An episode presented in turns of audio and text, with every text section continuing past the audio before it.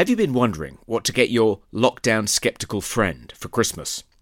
Look no further than the hilarious new satire of the COVID era, busting anti-vax myths, seriously expert arguments for the COVID deniers in your life. Don't be fooled by the title now. Remember, it's a satire. Written under the nom de plume of a wholly fictitious Irish COVID expert whose blinkered and topsy-turvy logic will leave you in stitches, the book satirises the mad world of lockdown and vaccine passes with exquisite humour. Head over to the book's website, busting anti vax myths dot com, that's all one word, that's busting anti vax myths dot com, to get your copy now for a limited time offer of only six dollars and ninety-nine cents. With ninety-four percent of Amazon reviewers giving the book five stars, it's guaranteed to give much-needed comic relief for the lockdown sceptical this Christmas. Again, head over to busting anti vax myths dot com now to get your copy. This is London Calling. London Calling. Rarely are those real-life odd couples put on public display through the media. Lucky for us, one of them does a weekly podcast, which is an indispensable part of my weekly listening. It's called London Calling.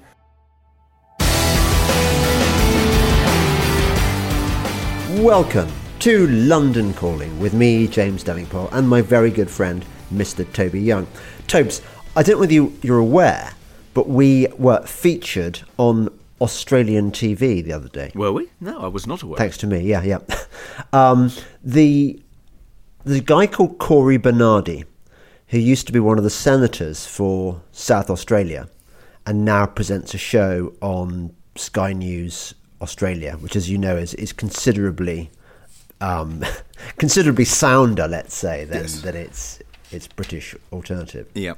And um, he, he invited me on to talk to, to amplify the, the last week's theme on why London Calling is so good and why everyone listens to it. Uh huh. Oh, okay, good. Oh well, hopefully we'll get we'll get a few more listeners this week, James, as a result of well, your promotional. Well, I, I, I think we have we have a loyal audience in, in Oz, I think, um, already. So maybe the, maybe, maybe we, we, we've already achieved peak Australia. I don't know. You, you've, but, you've done the, you've done like a, a kind of uh, a victory lap in Australia, haven't you? You've gone out and done an Australian I tour. I loved it. It was quite a long time ago now, and I'm due another one. It was, um, I think it was in something like twenty twelve, and I had a brilliant time. I saw all the bits of Australia, pretty much apart. I didn't go to the Northern Territories. I, I, I never saw the, the, the, the evil killer crocs around Darwin and stuff. But I went to far north Queensland. Uh, I flew over the, the rainforest, went to the Barrier Reef, went to risk death every day on on City Beach, um, where great whites come and attack you in, in Perth. It was good. It was and Adelaide and... I could see where you'd like it. Wasn't there that line about Australia which goes something like, you know, God created the earth in six days, and on the seventh day, he took some L S D and decided to create Australia because of the really weird-looking animals. No, it, it, yeah, well, it, obviously, I, I think the the ten, something like nine out of ten, or maybe ten out of ten of the world's most poisonous snakes are all in Australia. Yeah. So yeah, it's they, they've got, but I think they're kind of proud of it, and and I think generally you don't get you don't get bitten by a taipan. Generally, right? Yeah. So well, you, you'd know about you'd you'd, you'd die. Yeah. So you didn't have to fight off any creepy crawlers. no, no, no, no, no. I I I, I like Australia, uh, but I think I've mentioned before. It is urban Australia is about as excruciatingly woke as excruciatingly woke gets. I mean, they really are right on. It's only it's only in the outback and places like that that the the old cobbers still exist. Yeah. yeah I for, mean, I suppose for all that, that it's a great country. That, that's why everyone was so shocked, weren't they, when. Um, Uh, the, the lockdowns were imposed, particularly in the state of Victoria in Melbourne, and uh, seemingly with um, without you know as much protest as one would have hoped from you know uh, pe- the descendants of former convicts. But as Clive James once said, the key to understanding Australia is that actually most of the residents are descended from um, corrections officers rather than inmates. Yeah. Um, So, um, oh, I, I, yeah. Before we leave Australia, the one the one really naughty thing thing I did, I was very I was very proud. Although it was naughty, I managed to get the phrase "death jab" onto oh wow onto live feed.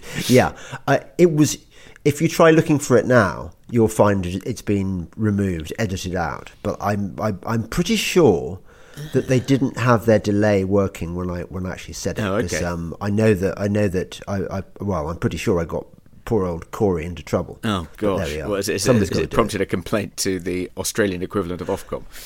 Oh oh, uh, tell me about. They are even worse than our uh, whatever whatever. Our Ofcom is called now. It's, it's called something else, isn't it? No, I, so, no. Well, there's I P S O and there's Ofcom. But, oh, oh uh, yeah, sorry, no. sorry. Ofcom is different. Yes. Yeah. Um, yeah.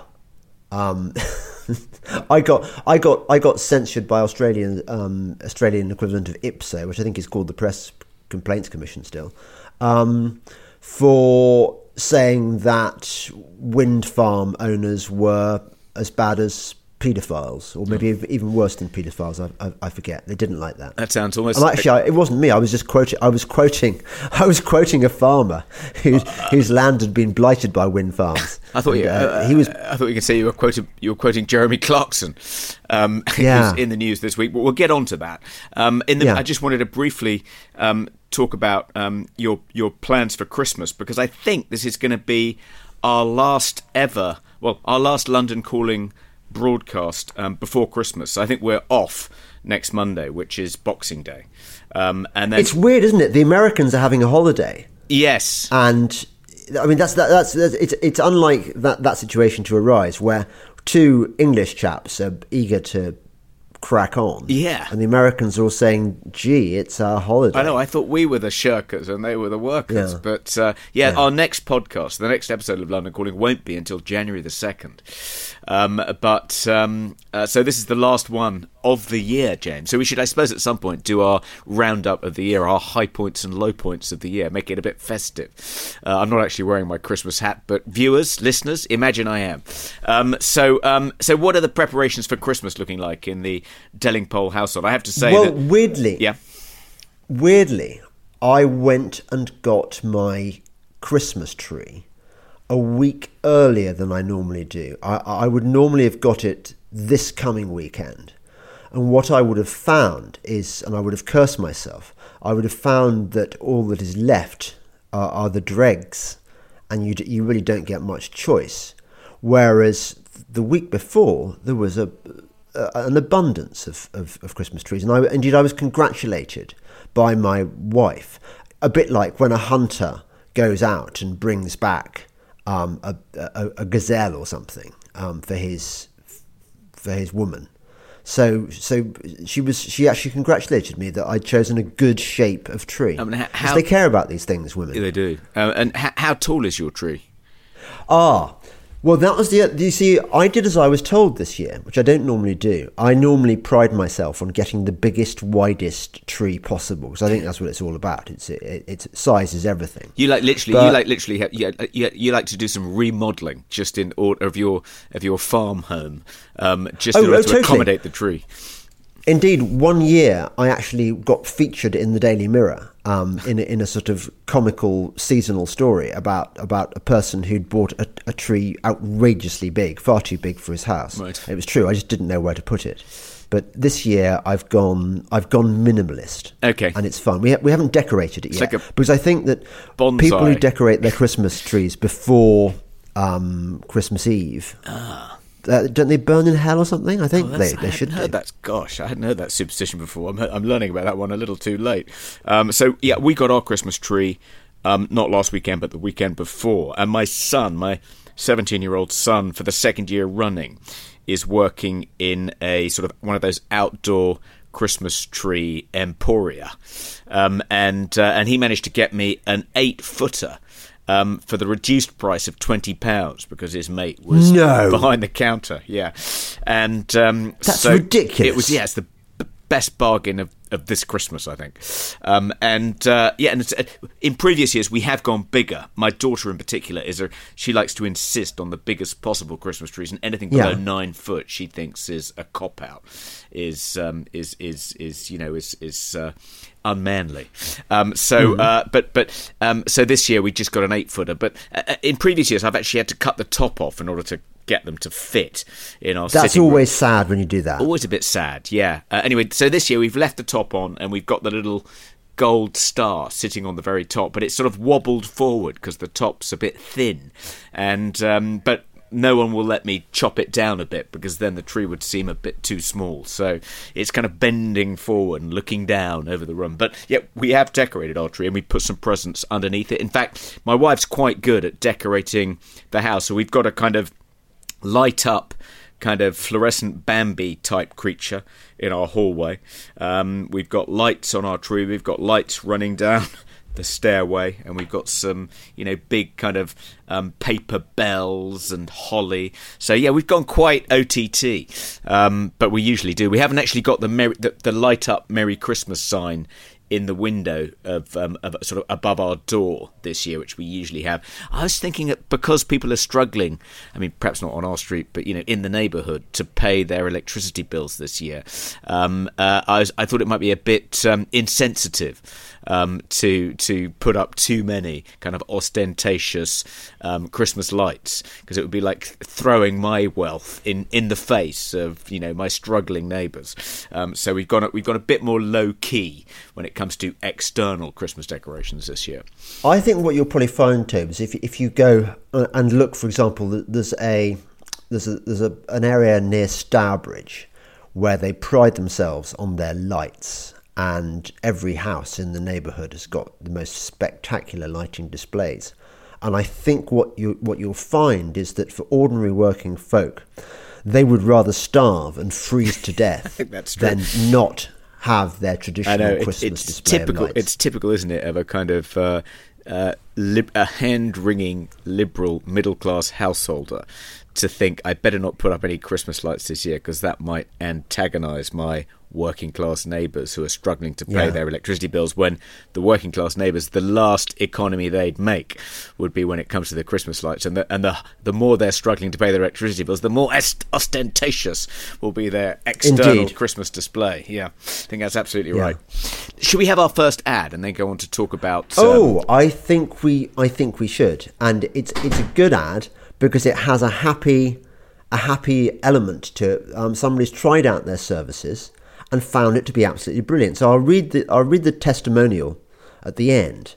Whether like James you leap hedges on your eighteen-hand hunter, or like Tobes you brave Reykjavik's volcanic ash, what do you do when you're snowed under and notice your fiercely independent elderly mum or dad isn't coping? This would have been a disaster, but now you can whip out your phone and call the Family Emergency Service, that is, the Live-In Care Company. Call zero one one eight nine one four five three zero zero. The live in care company dot co dot U K does exactly what it says on the tin. The Live-In Care Company, run by a fellow London calling listener, rocks a ninety-seven percent five-star Trustpilot rating. The Live-In Care Company believes your family should be cared for at home by carers who actually care. We do not believe a synthetic and potentially locked-down environment of a residential care home can hold a candle to one-to-one care in your own family home. As one amazed Trustpilot reviewer wrote recently, we urgently needed a carer with only twenty-four hours' notice. The company c- contacted us very promptly and had a carer for, for the position within a couple of hours. Absolutely amazing service with a very professional, caring attitude and a very personal touch. This company is by far the best we have used. Get in touch via w w w dot the live in care company dot co dot U K or ring us for a no-obligation conversation on zero one one eight nine one four five three zero zero. We'd love to help. And this is the testimonial. Just wanted to let you know that we've just employed the Live-In Care Company to provide a carer for my in-laws in Edinburgh.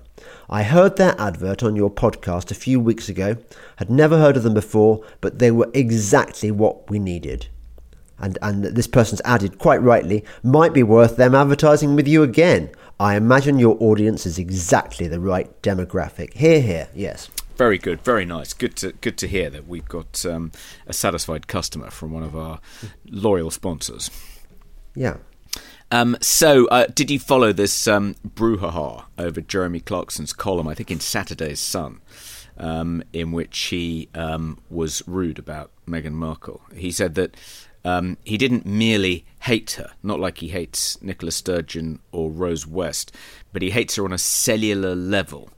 and look forward to the um, time where he said he said that he fantasized about her having to parade naked through the streets while onlookers um, pelted her with excrement, which I guess is a reference to the shaming Cersei. of Cersei in the Game yeah. of Thrones. So he, so he kind of, what he's saying is he kind of fancies her.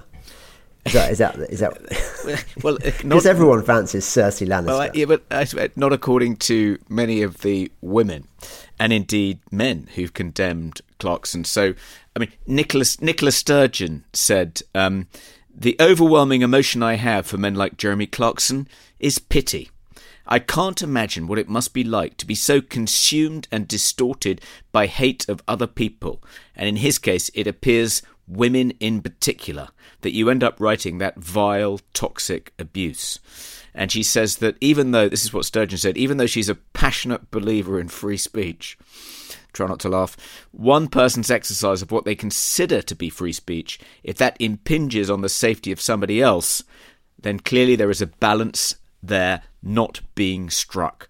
So everybody has to exercise the rights we all cherish in our society today with a degree of respect, civility and responsibility. Now, Sturgeon has been ridiculed for claiming to be a passionate believer in free speech, given that her government passed the um, Scottish Hate Crime and Public Order Act, which um, means that people can now be arrested for um, saying trans women aren't women in the privacy of their own home. Um, but um, I, I, I, this, this is the general argument, isn't it, against Clarkson by people who claim to be supporters of free speech, that uh, what he said actually will cause women harm, that this will contribute in some way to the violence against um, uh, women and girls. But he, he, I mean, I had a discussion about this with my wife. I mean, he wasn't advocating violence against Meghan, um, and he wasn't he, he wasn't even advocating that she should be made to do the Cersei Lannister walk of shame. All he was saying is that he fantasized about it, which isn't quite the same thing. And I'm not sure that people reading that will kind of, you know, immediately get up from their kitchen tables, run out onto the street and start pelting women and girls with excrement. Or, you know, or, or even it could even have a more indirect effect, I suppose. But it seems a bit of a stretch to say he shouldn't be allowed to say this. And apparently six thousand people plus have complained to I P S O, the press regulator, about his column. But my my, my feeling about it is that Um, you know, it, it wasn't his finest hour, because he's sort of inadvertently given ammunition to not only people like Nicola Sturgeon, who claim that, you know, there's an epidemic of violence against women and girls, and this kind of speech um, uh, is contributing to it. Um, you know, e- even though I, I don't believe that's true, nonetheless, he's handed them an opportunity to kind of say that ad infinitum. But in addition, he's handed Meghan ammo now. He'll say, see, I was right about the British tabloids being racist and having a problem with a prominent woman of colour joining their precious royal family. Look at this man. Look what he said. He's a prominent broadcaster. He has a column in a tabloid newspaper. Uh, he presents Top Gear, uh, or did. Uh, and look, he's fantasizing about about this, doing terrible things to me, likely to cause me lasting psychological harm. I'm right about the inherent racism of Britain, and particularly its its loathsome tabloid press. It's sort of a, a shame that he's kind of handed her, you know, that kind of uh, uh, that ammo on a plate. Uh, I'm sure that wasn't his intention. I'm, I expect he thought he was just being funny and a bit over the top. But anyway, w- w- what do you think about it? I think I think Team James would be very disappointed if I gave any other answer than a plague on both houses. I just don't care. This is this is just exactly the kind of bread and circuses that I think are p- persuading people falsely um, that we are living in normal times and that life goes on as normal, and that Jeremy Clarkson is saying Jeremy Clarksonish things. And look, ooh, here are some token lefties, polit- uh, irrelevant politicos, um, some irrelevant lefty celebrities like that man whose one joke in his entire comedy career was hold, holding an oversized oversized mobile phone, and, and it got a whole sort of career out of it. Um, Dom it's, Jolly. It's, it's it, Dom, Dom Jolly, yeah. It, th- these people are, are all actors. It's all performative. And it's bread and circuses for the normies. Meanwhile, in the real world, we're, we're, we're experiencing a globalist coup. We're in the last, last stages of a globalist coup. All our freedoms are, are being taken away from, from us. Our political class is absolutely useless because they are, apart from maybe Andrew Bridgen, or we'll talk about in a moment, in, in, in the pay of, or have been corrupted by this this tiny, tiny, tiny but powerful predator class. And here we are being distracted by something that I didn't even read Jeremy Clarkson say, because I don't like the Sun. I don't like the Sunday Times. I think because because all Murdoch papers are, are, are part of the, the cabal. So why should I care? It's just a waste of, of time. Oh, I thought you'd have um, some, you know, residual affection for Jeremy Clarkson, because he's always I, been... I like him. When I, when I bump into him, into him at Christmas parties, I, I, I, I like chatting to him. I liked his series about farming.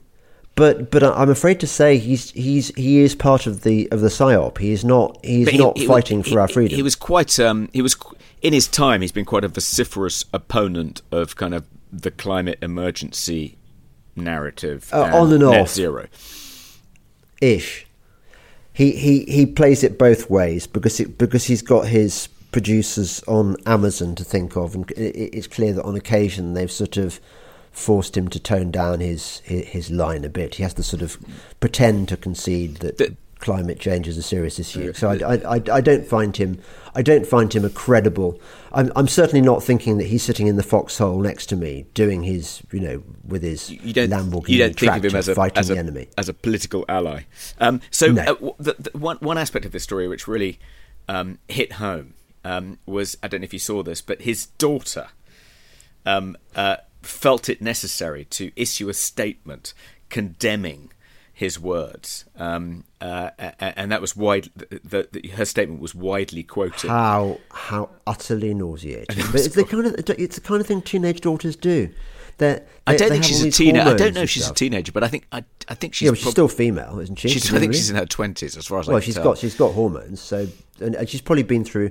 She's probably been to uni do you, and imbibed all this this.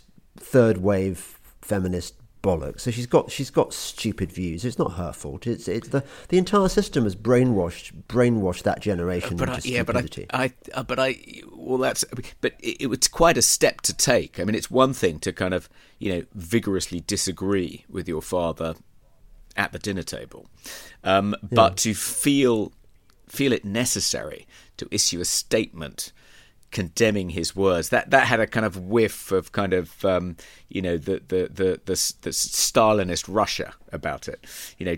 Well, I hope dissidents I hope being condemned her, by the mouths of the, from the mouths of their own children. I thought it was quite. I brutal hope he, hope he cuts have... off her presumably generous daddy's generous allowance. But knowing knowing daddies across the world, and I'm one of them, I bet he won't no, because sure we're won't. putty in the hands of our ungrateful little horrible daughters. So shall we hear from one more, um, another of our sponsors? Um, so yeah. um, let's hear from um, uh, uh, Heroes and Heretics. And I gather, James, that you've um, you've received your Christmas gift from um, Heroes and Heretics, as have I. Oh, and I love it. I, this is personal testimony. I don't. I, I hardly even drink whiskey, but I had the the seven year old from their collection. So that's that seven-year-old whiskey, by the way, in case anyone thinks I was some yes. sort of pedophile. Yeah. um, and and it, it was um, it was like it, it really was like amber nectar. Actually, it was fantastic. I've, I got it too. It is absolutely delicious, and this is in fact um, the bottle that's being advertised in um, their latest ad for London Calling. Um, so let me read it. By Jove, they've done it again. Our favourite independent bottlers have produced another legendary bottle. This time, Heroes and Heretics has only three hundred fifty-eight bottles of a seven-year-old Glentocas from its Falls of Caledonia range. This spirit has been exclusively matured in a wonderful first-fill sherry cask. Without doubt, sherry casks have produced the most sought-after and expensive whiskies the world has ever seen.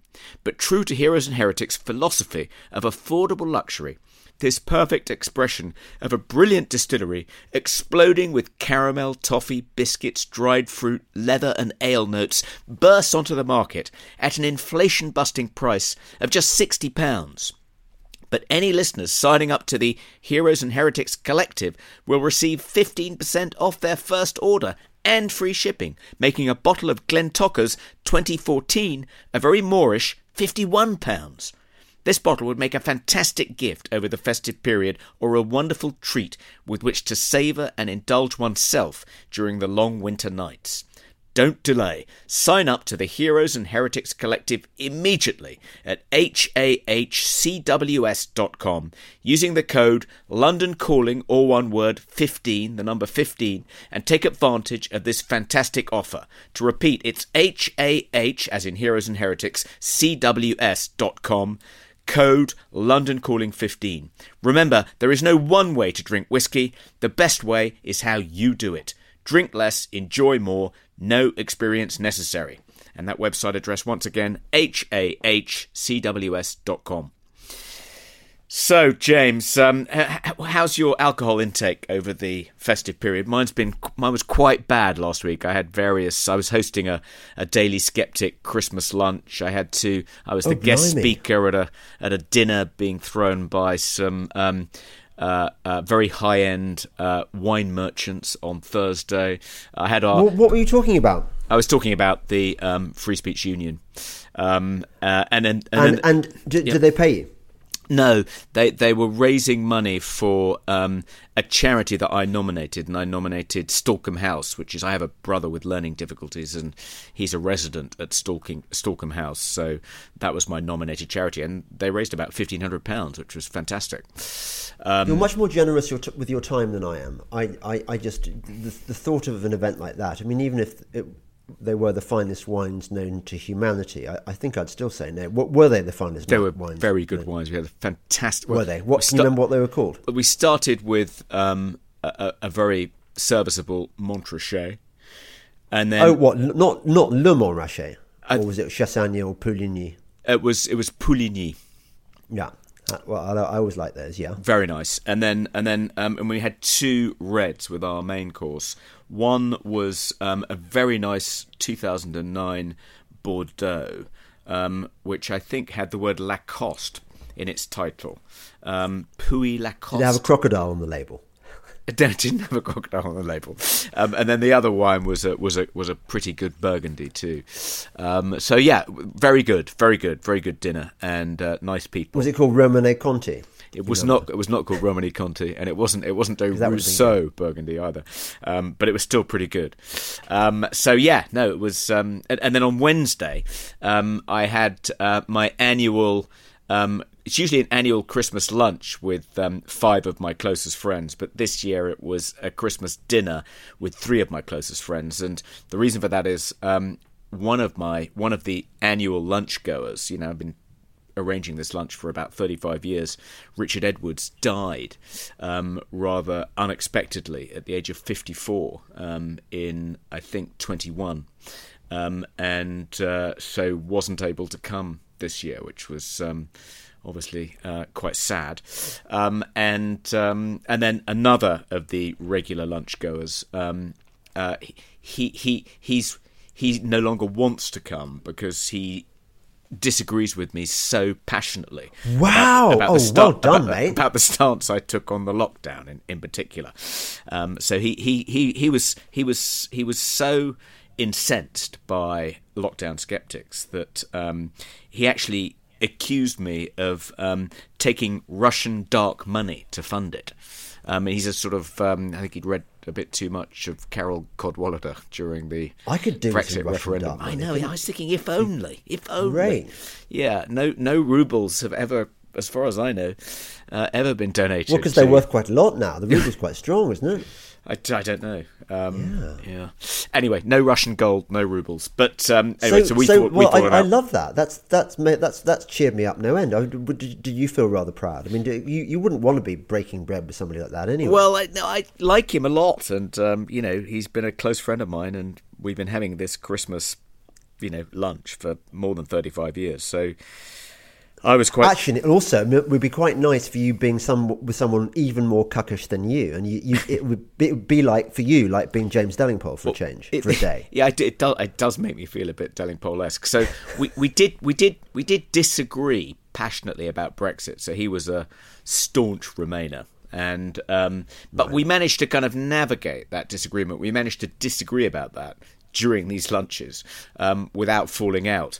Um, but we haven't managed to disagree about the lockdowns without falling out. It's interesting, isn't it? And I think that I think that um, for some people, the lockdown, I think we've discussed this before, you know, whether you were pro or anti-lockdown, whether you're pro or anti the COVID vaccinations, has been a more divisive issue. More people have fallen out. More families have been torn asunder by that issue than they were by the Brexit referendum.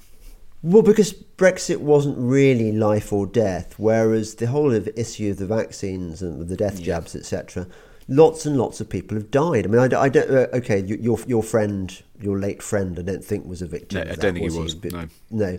But but I, I think most people listening to this will know people who have died, and will have suspicions if they're Team James that this was a result of taking taking the clot shot. People are, people are being taken away before their time because of this thing. So it and and so people either have this sense of of um, of ill-expressed um, guilt.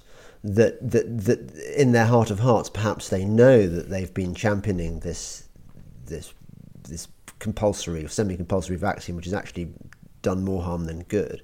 Um, or it's people feeling a sort of righteous sense of, of outrage that, that the state has been been coercing people into taking harmful well, substances. So, yeah. so I think it's, I, I think, think it's more of a hot button issue. Yeah, and I think on the other side, um, people like my friend think that um, lockdown skeptics like me and people who've um, you know um, reported on some of the vaccine harms from the mRNA vaccines um, have um, contributed to people's deaths. They have, um, uh, because people haven't been observing the social distancing rules, um, the virus has spread more widely. And I probably because... killed his va- his granny, yeah. personally. Well, anyway, so yeah, people on both sides think the other are responsible for unnecessary deaths. And I suppose it affects people in a, in a personal way too. So those who've kind of, um, if... if uh, If um, if you if you if you if you if you're a mask wearer and someone who's scrupulously observed all the rules, you regard people like me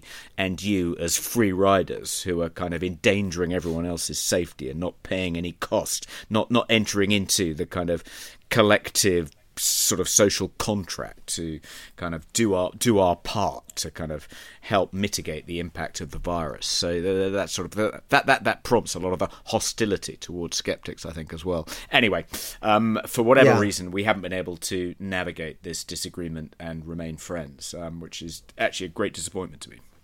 Well, you, you asked Tebs whether I'd been doing much, how much drinking I've been doing. Actually, I, I went to a lovely party the other day in the in the in the The, the Cotswolds with the, with the you know proper proper posh people, and they serve these Negronis when we arrive. You know, you, have you do you like Negronis? Uh, I quite like Negronis. Yeah, my wife loves them. Ne- yeah, it is it is the fashionable cocktail du jour, and even though it, I, I I I have never liked um what's that stuff they put in it that that that pink stuff.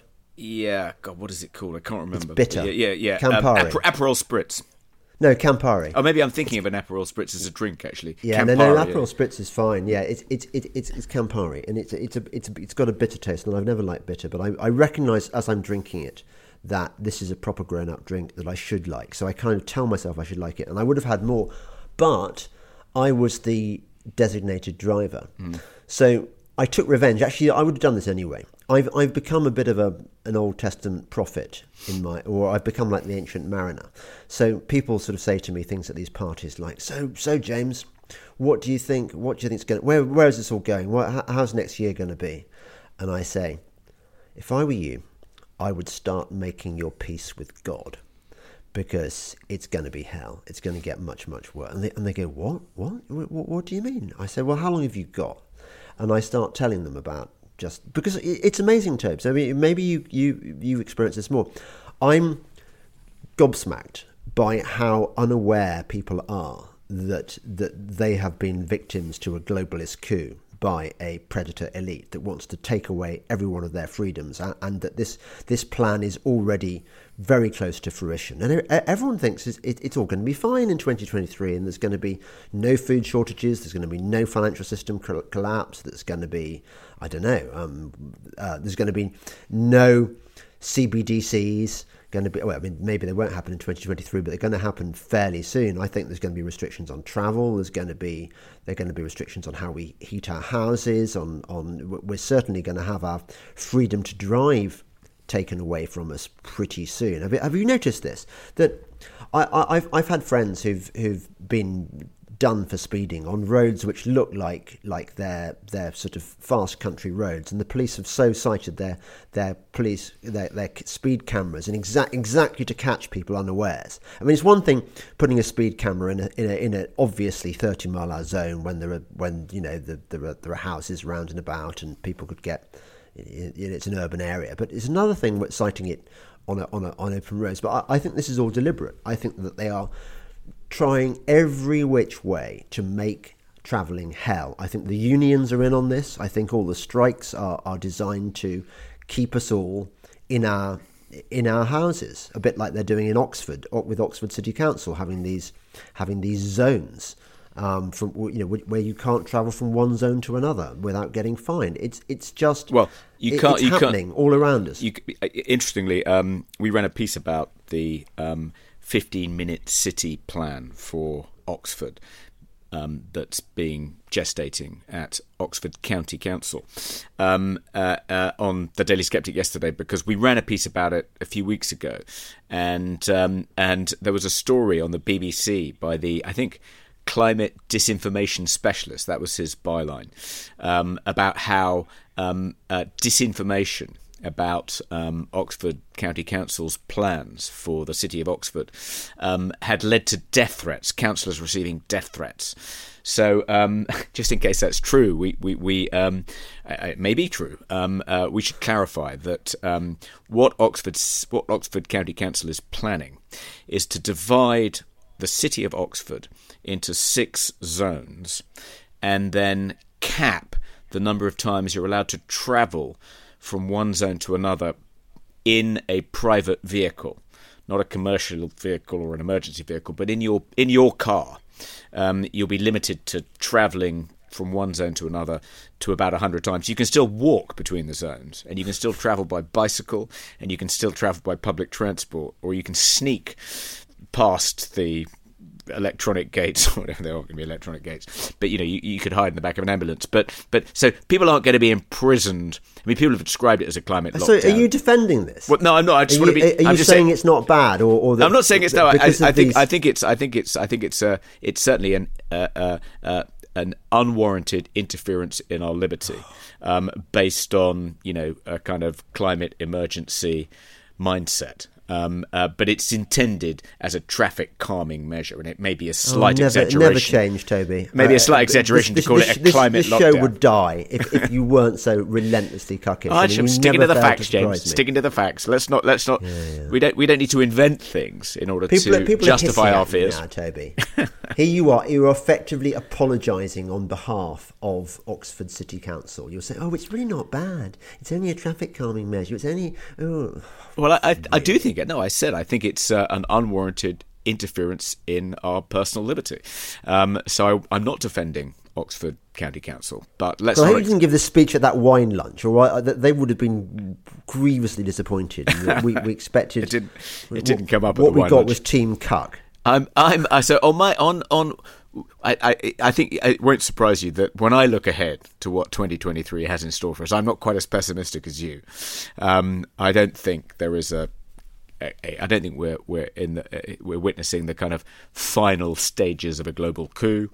Um, I don't think the world's going to run out of food. I don't think there is a conspiracy to prevent us from travelling. And I didn't quite get your logic about the train strikes being intended to prevent us travelling. Surely, you know, if they want to stop us going places in our car in order to reduce carbon emissions, then they should be encouraging us to take they the train. Don't. So the train strikes um, Toby, can't be serving that agenda. Wake but- up.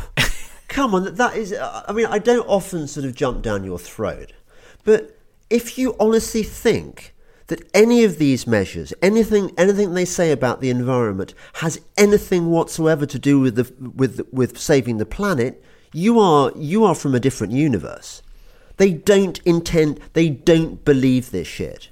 They absolutely do not believe it. Oh, I think they do. They, I think they, they, they don't. They, it is they, it is there to. This is not even worth arguing about. This is purely there to crush us, take away our freedoms. The environment thing is just an excuse. Well, I think, and and, and at high levels, they totally understand that. They're not. They, I mean, they're evil, but they're not stupid. I'll meet you halfway, James. I'll I'll I'll acknowledge that the reason the kind of uh, climate emergency, net zero um, narrative um, is has has gained such extraordinary velocity and traction um, amongst our professional elites um, uh, is partly because it's congruent with a kind of suspicion of ordinary people and their base appetites and wanting to protect them from those appetites and the destruction they'll wreak, and it's sort of so it's it's it's sort of of a of a piece with their kind of secular puritanism and their general kind of progressive desire to control people and not just let them be free. Uh, but I don't think that means that they don't really believe it and that they know in their heart of hearts that it's all balls. They do believe it, but they've chosen to believe it because it fits so neatly with their kind of underlying prejudices, with their priors. Um, so that that's uh, is that meeting you halfway, or do you, is that still just cuckery as far as you're concerned? Um, it, oh, complete cuckery. Yeah, I, look, I, I, look I, I, you, you know I read a book about this, and one of the things I, I, I mentioned is the various um, Club of Rome publications like like Limits Limits to Growth.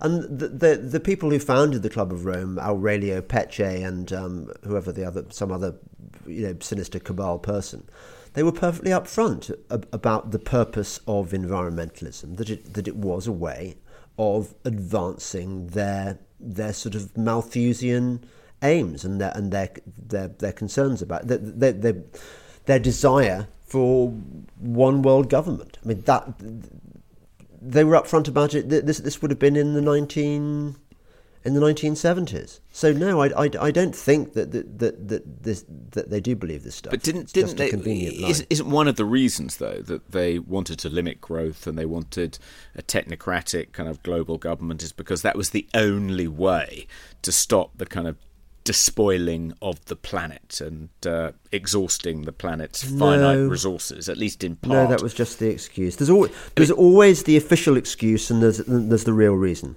Hmm. And well, no. One, one, one thing I will concede is that um, many of the climate emergency activists, the climate scientists promoting this agenda, um, will knowingly exaggerate the risks because they think that's the only way to get people to modify their behaviour. But they're doing it, I think, in good faith. I don't think they're doing it. I don't think they're inventing the risk out of whole cloth because they think uh, it's just a way to advance an entirely different sort of socialist, globalist agenda. Anyway, uh, I, I have nothing um, to say there. I, I do think. Um, I do should, think. Should I do, have, a, have a Thor advert. Let, let's let's have let's have another ad. Let's have another ad. And it's yeah, you yeah, this time. Not, it is. It is. Let's have a look. It, it involves me telling some Thor jokes. Thor has sent him one of his notes again. Uh, really, no need for the accent. He, he says Toby as if Toby's going to read it. I'm reading it, Thor. So tough. Assumptions are the mother of all, pause, mess-ups, aren't they? Imagine then being named Thor, a lifetime of disappointed ladies, assuming a hammer of Thor, Chris Hemsworth type, would appear. Time then to clear up a common assumption among London callers. Just like Elon Musk, I stand for absolute free speech, as demonstrated through my pro bono work for Toby's Free Speech Union. You are an F S U member, aren't you, London calling listener? Question mark. Despite my delight with the new model Musk rampaging across Twitter, I don't aim my services at billionaires. While oil operator companies pay me sixteen hundred pounds a day, consulting rates, for the benefit of A I and social media hall monitors, that's evil, very, very evil big oil, I am available to coach you from as little as one thousand pounds for a whole year. And when you work with me, my input will be worth many multiples of your investment. If you'd like to check whether previous clients agree, read my client reviews and recommendations at linkedin.com forward slash in forward slash Thor Holt. Unfortunately, it appears that so far at least, previous lovers don't write reviews.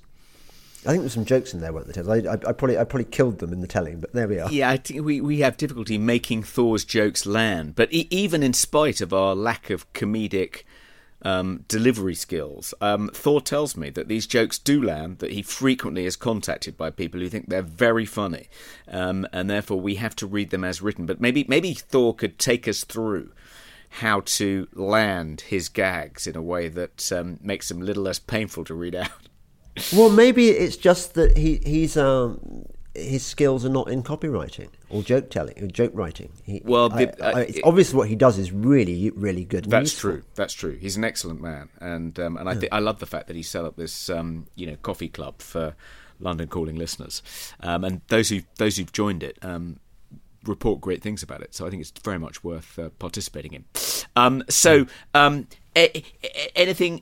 What's your? What are your Christmas viewing plans, James? Anything lined up? Of course, I've got my BAFTA films to get through because I'm a member of BAFTA. I don't know if I've mentioned that before, um, but I've got all my. No, my... I don't even know what BAFTA is. It's is it some kind of paedophile organisation? You know, I, I... no, it's the uh, it's it's it's like the it's like the British equivalent of the Academy of Motion Picture Arts and Sciences. And... It is a paedophile organisation. The great benefit of it, James, um, is that uh, is well, the great benefit used to be that every year, starting sort of in November, right up until Christmas Day, you would receive screeners, that is D V Ds, of um, some of the, you know, the the, the the most highly critically acclaimed films of the year. Um, uh, and um, and that was great. You know, I could spend the week between kind of Christmas and New Year just gorging on all these kind of great films. Um, but they've stopped sending screeners now. Instead, um, I think piracy issues, cost. So instead, um, you you have to go to the kind of BAFTA viewing portal and click on these films, and you can only watch them on your laptop. Now, I've tried to, when you try and kind of, you know, link up your laptop to your T V um, or your projector, which I've tried to do several times. It's actually really difficult. They have a kind of built-in mechanism which prevents the film showing properly. But they have, they have, they have finally created an app on Amazon Fire Stick, which enables you to watch these films using the Fire Stick. And I bought one and plugged it into my projector, but it's still not very good. The kind of um, the quality of the images is quite poor, um, so it, it's kind of annoying. So, can I, I say that this is almost the, the definition of a luxury problem? It's a first world problem. All the listeners yeah. are going, "Oh, that's so awful! Uh, yeah. I'm going to spend my time thinking about Tobes this Christmas. I know, I, unable I, to watch his full." I'm complaining BAFTA that I, collection I, I can't, on his home T V. I can't watch um, Avatar two in four K H D. I have to watch it as though it would appear on a normal T V. Um, yeah, but most people, I guess, if they want to see that movie, and I don't suppose many do, it sounds pretty bad, um, are going to have to pay for no, it. No, I want to see it. Cinema. Do you? Well, somebody told me, somebody in somebody down down the rabbit hole told me that actually they'd watched it recently through their new kind of eyes, and they'd seen all kinds of subliminal messages. And actually, do you know what? I, I mean, I'm going to be out on a limb here, but I actually quite enjoyed it the first time round. I quite like the magical shiny, shiny tree. Whatever yeah, I can did. see. I can see you like the kind of hippie-ish kind of aspects, the kind of yeah, pantheistic nature, worship of nature. But on the other hand, it, it, it has this kind of underlying kind of um, anti. climate change agenda, doesn't it? It was sort of, you know, it was, it was about the, I, I felt that the kind of exploitation of this planet by the U S military and their contractors, um, or by this evil corporation, was kind of supposed to be a metaphor for the kind of capitalist rape of the planet, and the kind of blue creatures were supposed to be kind of, you know, um, uh, socialist freedom fighters, woke warriors who were fighting back against these rapacious environments destroying capitalists. And that's sort of the theme of most of David Cameron's sort of anti-technology, kind of slightly Luddite, kind of pro back to nature kind of mumbo jumbo running through all of it. So uh, yeah, I think you, you, I see it through a completely different lens to the lens your your friend saw it through. I see it as a kind of it's, just, it's another kind of bit of net zero propaganda. Ah, well, it's it's it's James Cameron, isn't it? Yeah, yeah. I I can't be sure, and this could be a misplaced anecdote.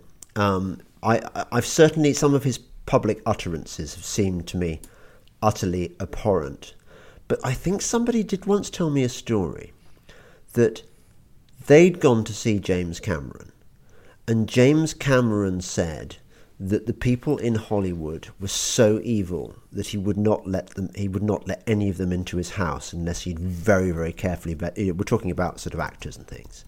He wouldn't let them anywhere near his house, let alone his children, which seemed to bespeak a sort of a, a, a strong moral compass. I don't know, but I, could, I, I, I may have got, I may have got a different, different producer director. Maybe because he just, they're not just, they're not woke enough for him. Um, he, you know, he recently um, claimed in an interview that testosterone is a toxin, and um, men need to kind of work it out of their system. Uh, I think he meant he could be just putting that out as part of his his kind of deep cover beard Maybe. operation. I don't know. Look, I, th- I think I I'm, I'm on very very charitable reading, yeah, territory. Anyway, here. yeah, so, I, I, but I think I mean, regardless of whether or not you approve of James Cameron's politics, assuming we can agree what they are, um, I, the, the criticisms of you know Avatar: The Way of Water, is that what it's called? Um, are that it's just very it's just very boring. There's no plot. Um, it's like a kind of uh, it's like being trapped in an aquarium for three hours, um, and you know, there's pretty things to look at, and maybe if you're maybe if you're microdosing, James, it might be tolerable. But um, if you're expecting kind of a bit of drama and suspense and um, you know um, uh, catharsis, you're not going to get it in this film. Um, yes, I will be. I, I will be trying to watch my my two favourite Christmas movies. Yeah, are um, Requiem for a Dream. Oh, yeah. And Lilia Forever. Okay. So I think anyone sort of... They don't sound remotely Christmassy.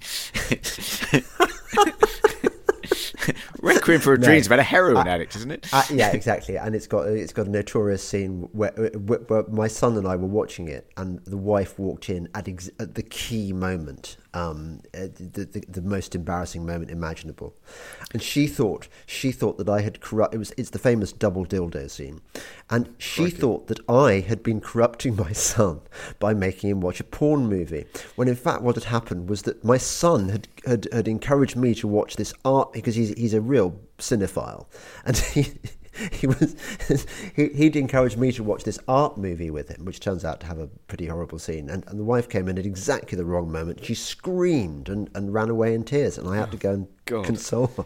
No, anyway, I, I've I've been accused of corrupting my seventeen-year-old son this week because um, about I have to credit where credit's due. About six months ago, um, before we even knew that Argentina had qualified for the World Cup, a friend of his, um, uh, who styles himself a kind of statistical, kind of number-crunching boy wonder, um, uh, crunched the numbers and, and, and worked out that Argentina were nailed on to win the World Cup this year. And, and did so they? My, and so my son asked me to bet twenty pounds. He actually gave me the twenty quid, and I bet I put a twenty pound bet on Ladbrokes at eight to one on Argentina to be outright winners of the World Cup. And yesterday, Argentina did indeed win the World Cup. It was a very close-run thing.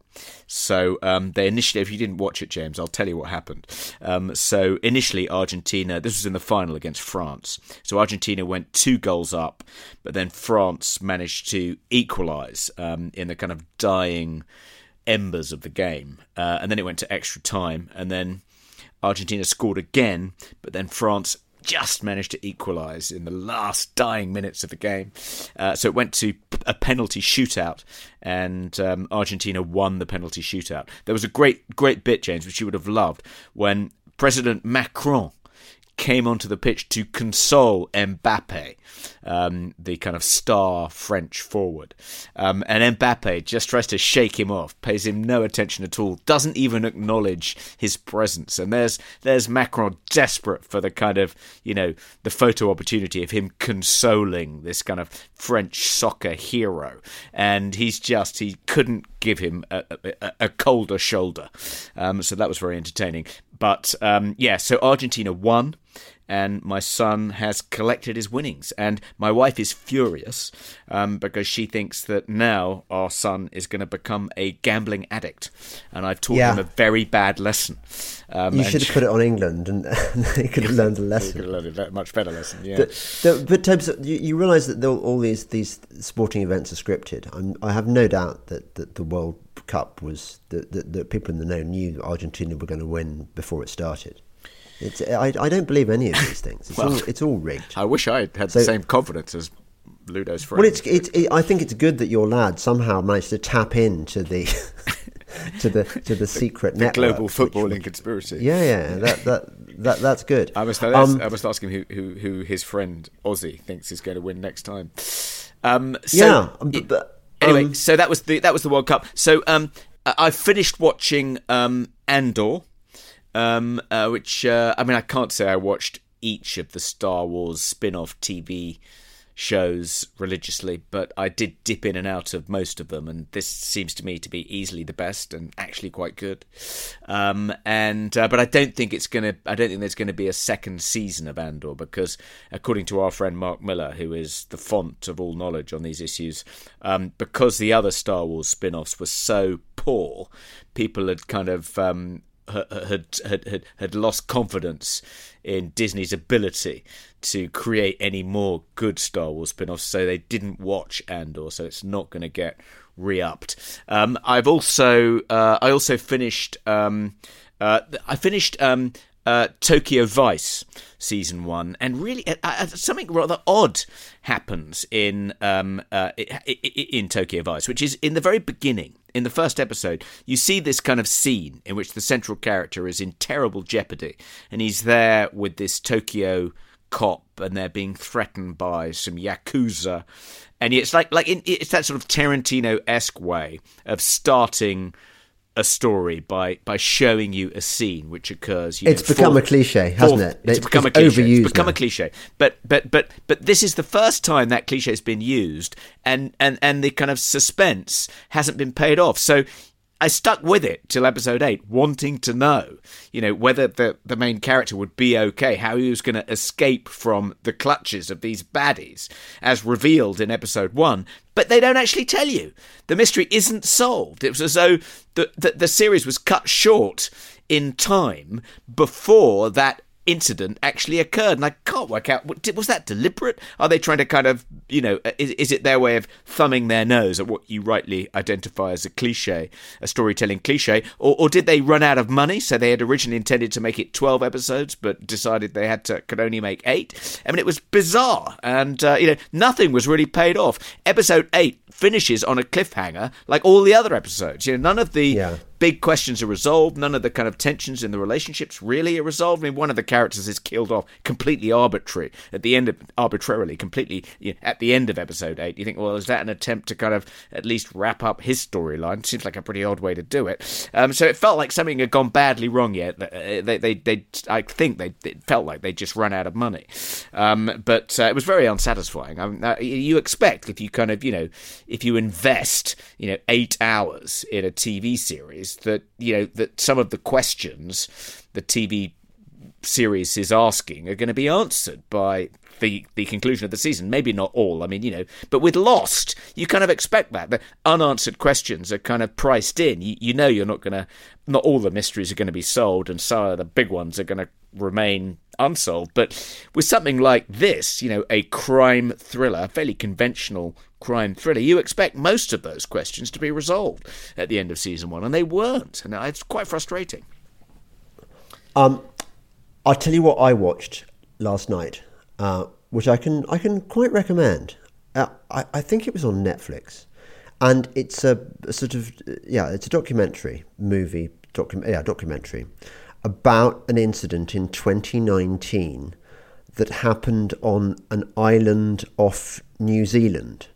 Which was a tourist, uh, you know, a tourist destination, and it was a volcano, an active volcano, and the volcano erupted while there were people on it, and it was, I mean, it, it's a, I mean, it's quite painful to watch. The people who who were on the island when the volcano erupted. It wasn't like a traditional volcano. They they they weren't. It, it didn't spew up lava or anything like that. But what it did was it sent up this huge black cloud of um, of water vapor uh, heated to two hundred degrees C, so twice twice boiling point. And these people were enveloped in this cloud for more than two minutes and were just boiled. I mean, just, just like cooked alive. And it was about the, the rescue operation. I mean, it's amazing. These people had terrible scars, some of them. And, were, were, you know, here they are three years on, still still in, in, in how rehab. They, how still. Did any of them survive? You wonder. Uh, it was an extreme. It, it, I mean, it, it's. A, I'm, I'm still sort of quite shocked talking about it. One, one of the shocking things, one of the many shocking things, was that so the so the volcano erupts and the news comes through.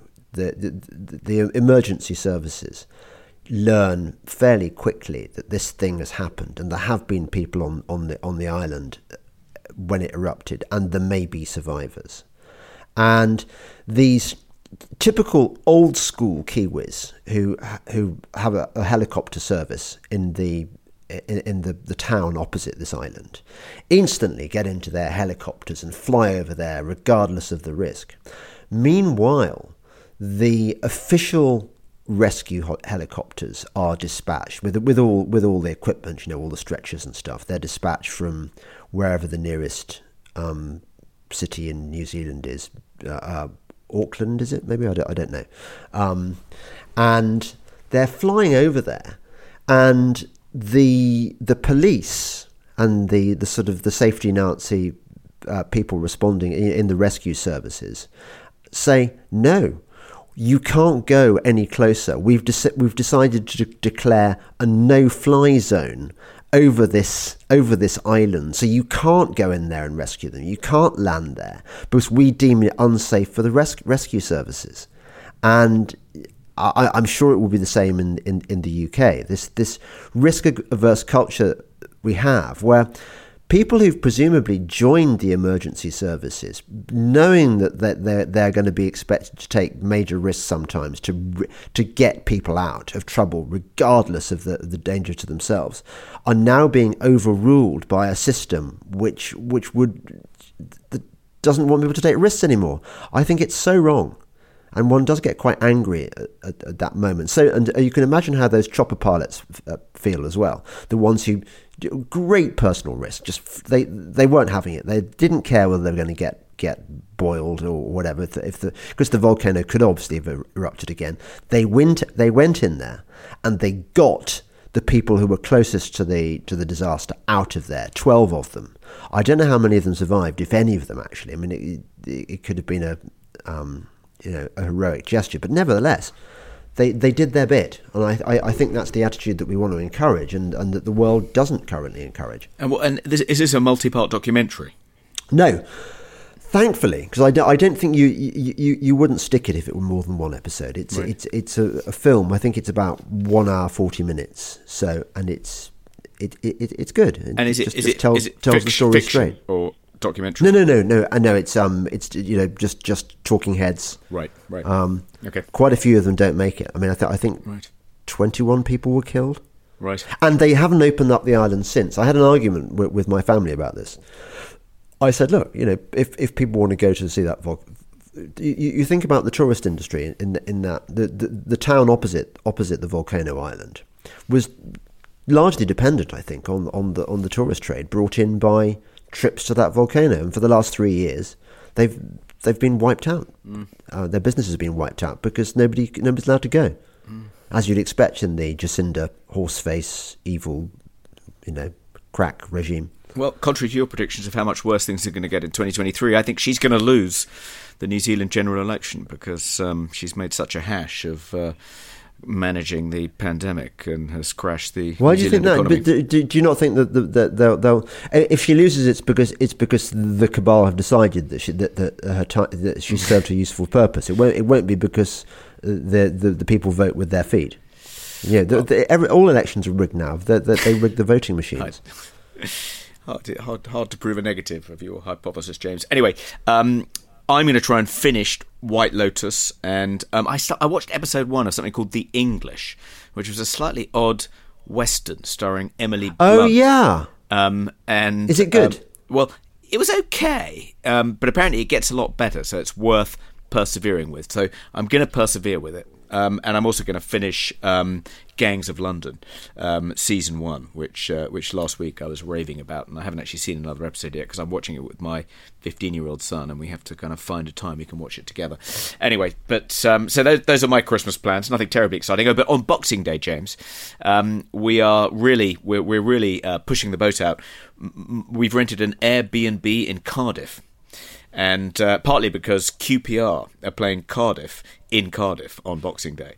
Um, so uh, we'll be driving to Cardiff on Boxing Day and um, spending tragic. spending about three days in the beautiful um, uh, coastal city of Cardiff, um, port city, what do you call it? Anyway, um, and I think we'll be doing a little bit of sightseeing in the surrounding areas. Apparently some quite nice scenery around there, and Caroline, one of Caroline's great friends will be spending... There's only one activity one should be doing on Boxing Day, and you know what that is. Oh, is that is that um, is that shooting? Riding to hounds, Toby. Riding, sorry, riding, of course, riding to hounds. Is that what you're going to be doing? Yeah. Well, no, I, do you know what? I, I, it's it's been really upsetting, actually. It, it, it, apart from the, the collapse of, of all our freedoms and everything, it's the thing that's been most upsetting me recently, because the the freeze that we, the, that cold weather mm. we've been having mm. has made the ground too hard. And now it's thawing, yes, but I fear that it's not going to thaw quickly enough for the hunt I had booked. And I think what you're going to have is is a sort of substratum of f- frozen, frozen ground, and then underneath a kind of slippery slush covering, which is just lethal for, right, for riding right. on. You can't right. jump or anything right. unless you're mad. And I'm I'm I'm worried that that that, that the weather. Or the, or the evil people manipulating the weather, because well, that's what it probably is. They're going, they're going to ruin my hunting season. Oh, God, sorry about that, James. I know, I know um, it's terrible. Yeah, well, you'll have to come to Cardiff and um, watch Q P R lose yes. one nil to... Uh... Yeah, that, that, that, that'll be a consolation for me, won't it? Yeah. By the way, can I say actually what my favourite Christmas movie probably of yeah. all time. Definitely I'd recommend to anyone who hasn't seen it. I mean, some, some people recommend the, the original Railway Children, the, the nineteen seventy-three version, is it? Yeah. Very, very, very good. But I think that my favourite, and, and from that same era when films had a genuine innocence about them uh, and, and a magic, have you seen The Amazing Mister Blunden?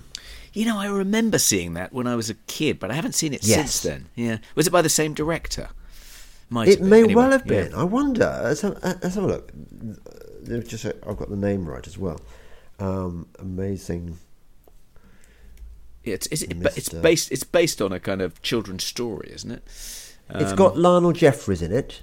Yeah, that that that's indicative that it's a. Oh, what? There's been a twenty twenty-one remake. Oh, remake, yeah, yeah. I've oh, seen that too. Very yeah. nice. Yeah, yeah. yeah. Anyway, uh, the original version was in was, nineteen seventy-two, was, where was, everything was so much better. It was directed by Lionel Jeffries, so there you go. Um, oh yeah. Well, it's a. Was it a one-hit wonder? Do you think? Huh? I think it was. I think it was certainly his. Certainly his. I know he also did direct. No, wait a minute. No, I can't see what else did he direct. Yeah, it's like uh, he, he did uh, Lily, Lily Forever, and um, what else yeah, did he not, direct? Not Requiem for a Dream. He did. No, uh, he did. He he did the Railway Children and the Amazing Mister. There you he go. He got the double. He got the double. Okay, there you are. He did direct the Railway Children. That is amazing. What right. a man. Yeah, yeah, yeah, yeah. yeah. Amazing. Yeah. Um, what? Well, I, uh, we're having actually, uh, interestingly, um, uh, the one of the things we did as a family, we had a World Cup sweepstakes whereby we were each randomly assigned various teams. Um, and um, I had France, and my son Charlie, fourteen, had Argentina. And the winner gets to choose what movie we watch together as a family on Christmas Eve and what food we eat. And so I'm trying to persuade Charlie. I would, if it had it been me, had France won, I would have chosen, I think, His Girl Friday, which is one of one of my absolute all-time favourite films, um, uh, and uh, but he wants. I think he's going to choose episode three uh, in the Star Wars saga, which he thinks is a is a much derided, underrated uh, contribution to the Star Wars canon. Um, and uh, so he wants us all to sit there and reevaluate Episode Three. And um, I think it'll probably be um, well. He has actually said he's he's open to French food. Um, uh, so it won't just be. It won't. He's, he's going beyond his normal repertoire of fried chicken and pizza. Um, so I'm going to try and persuade him to, to, to get some French food, even if I do have to. Yeah, foie gras. Episode three. Yeah, that would be great. Yeah, foie gras, especially fresh. Have you ever had fresh foie gras? I'm not sure. Not I stuff have. You get out of a tin, but but when you when you pan fry it. Yes, I have. Yeah, that's absolutely delicious. Oh, yeah, that's it's incredible. Wonderful. Yeah, yeah. It's absolutely wonderful. If anyone wants to get, actually, if any fan listeners want to give us Tobes and me. We would, we would not say no, would we? I, no, in fact, foie gras generally, I, I will take. No, it's yeah, uh, but but fr- and that stuff which is fried is yeah is and then and then yeah put on like um, little pancakes, uh, sweet corn pancakes. Oh, just and they love it. Those geese, they absolutely love it.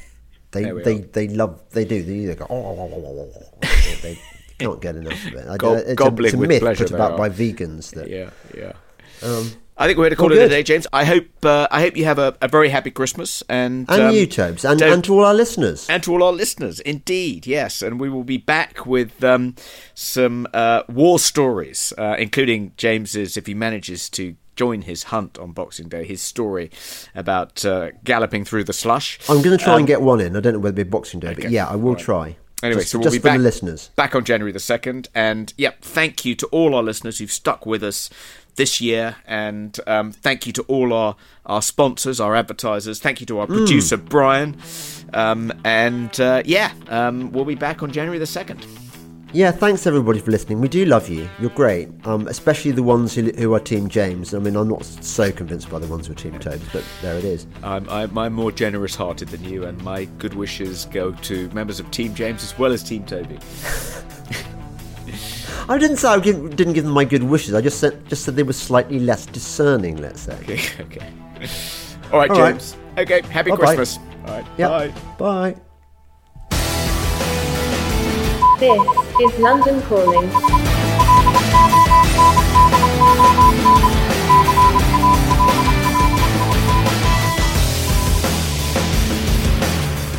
Ricochet. Join the conversation.